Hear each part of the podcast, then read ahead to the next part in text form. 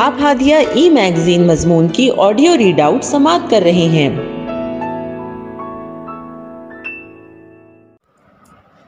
سامعین، السلام علیکم ورحمۃ اللہ وبرکاتہ۔ میں سیدہ سلمہ، ہادیہ کے شمارہ، اپریل دو ہزار تیئیس کے مضمون کی آڈیو پروگرام میں آپ کا استقبال کرتی ہوں۔ آئیے ہم اس کا آغاز ہادیہ کے زمرہ بچوں کا صفحہ، جس کا عنوان ہے بچوں کی بہار۔ رمضان قسط نمبر ایک۔ اور اس کی رائٹر قدسیہ بنت رفیق شیخ ہے ابھی ربی کالج سے آئی تھی اور نماز سے فارغی بھی ہوئی ہوئی تھی کہ اسے ایک چھوٹی بچی کی آواز سنائی دی۔ ابھی راپی دایان بھیا، افرا باجی، اذان بھیا، دانیہ سب ادھر آ جائیں۔ دادی جان بلا رہی ہے نہال گھر بھر میں دوڑتی پھر رہی تھی۔ اذان بھیا، آپ یہاں ہیڈ فون لگائے شارٹ ویڈیوز دیکھ رہے ہیں۔ وہ اذان کے سامنے آئی اور دونوں ہاتھ کمر پر رکھے کھڑی رہی۔ موبائل بند کریں، چلیں، اٹھیں، دادی جان بلا رہی ہے اس نے اذان کا ہاتھ پکڑ کر اٹھایا۔ اذان ہنستا ہوا اس کے ساتھ چلتا ہوا صحن میں آیا۔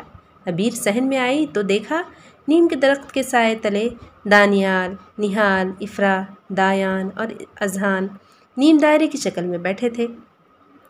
درمیان میں دادی جان آنکھوں پر اینک لگائے بیٹھی تھیں۔ وہ بھی وہیں بیٹھ گئی۔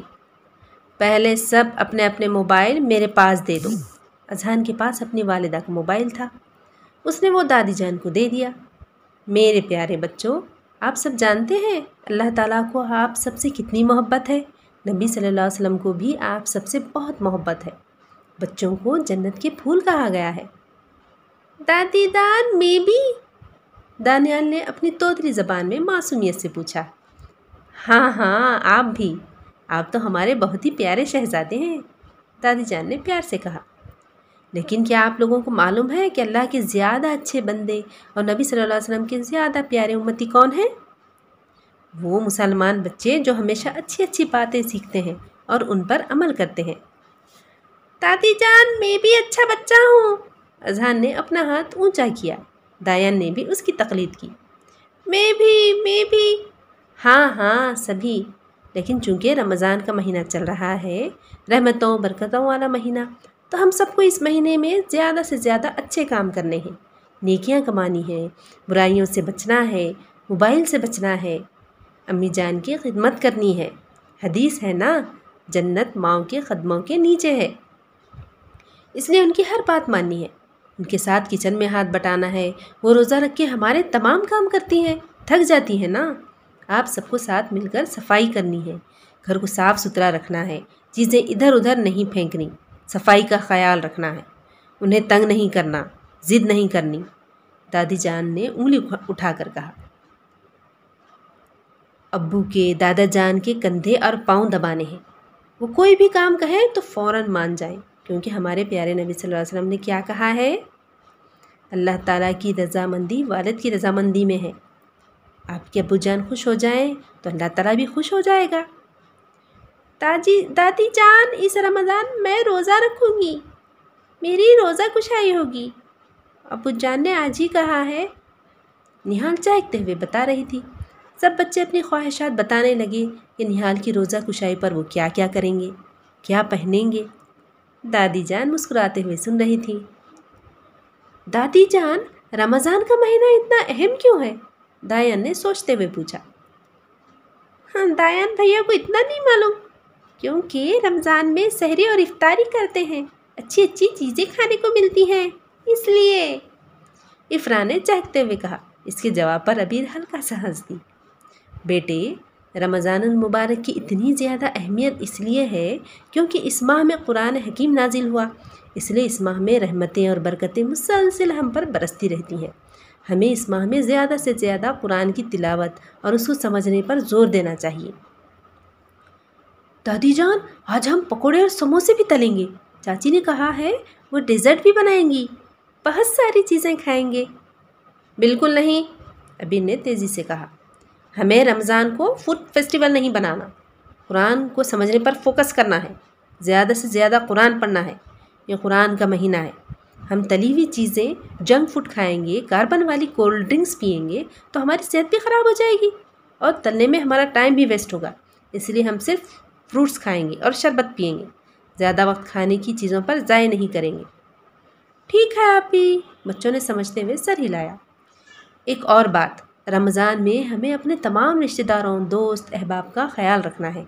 کوئی رشتہ دار غریب ہے تو ہمیں ان کی مدد کرنی ہے۔ آپ کے ابو اور چچا یہ کام کر لیں گے۔ لیکن اگر آپ کے کوئی دوست غریب ہیں، جن کے معاشی حالات کمزور ہیں، آپ اپنے ابو سے کہیں، وہ ان کی مدد کریں گے۔ اللہ تعالیٰ اس سے بہت خوش ہوتا ہے، دادی جان نے کہا۔ آج ہم سورہ فاتحہ کی تلاوت کریں گے۔ سب تیار ہیں؟ دادی جان نے پوچھا۔ جی دادی جان، سب نے یک آواز ہو کر کہا۔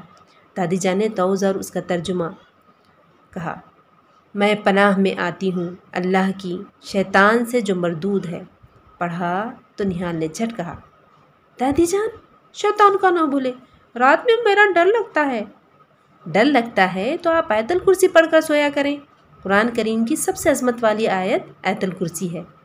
جو ایت الکرسی پڑھتا ہے، اس کے گھر میں شیطان، چور، ڈاکو یا دوسری نقصان پہنچانے والی مخلوقات داخل نہیں ہو سکتی۔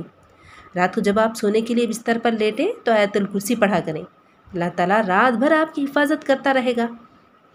اور صبح تک کوئی شیطان آپ کے قریب نہیں آئے گا۔ انشاءاللہ۔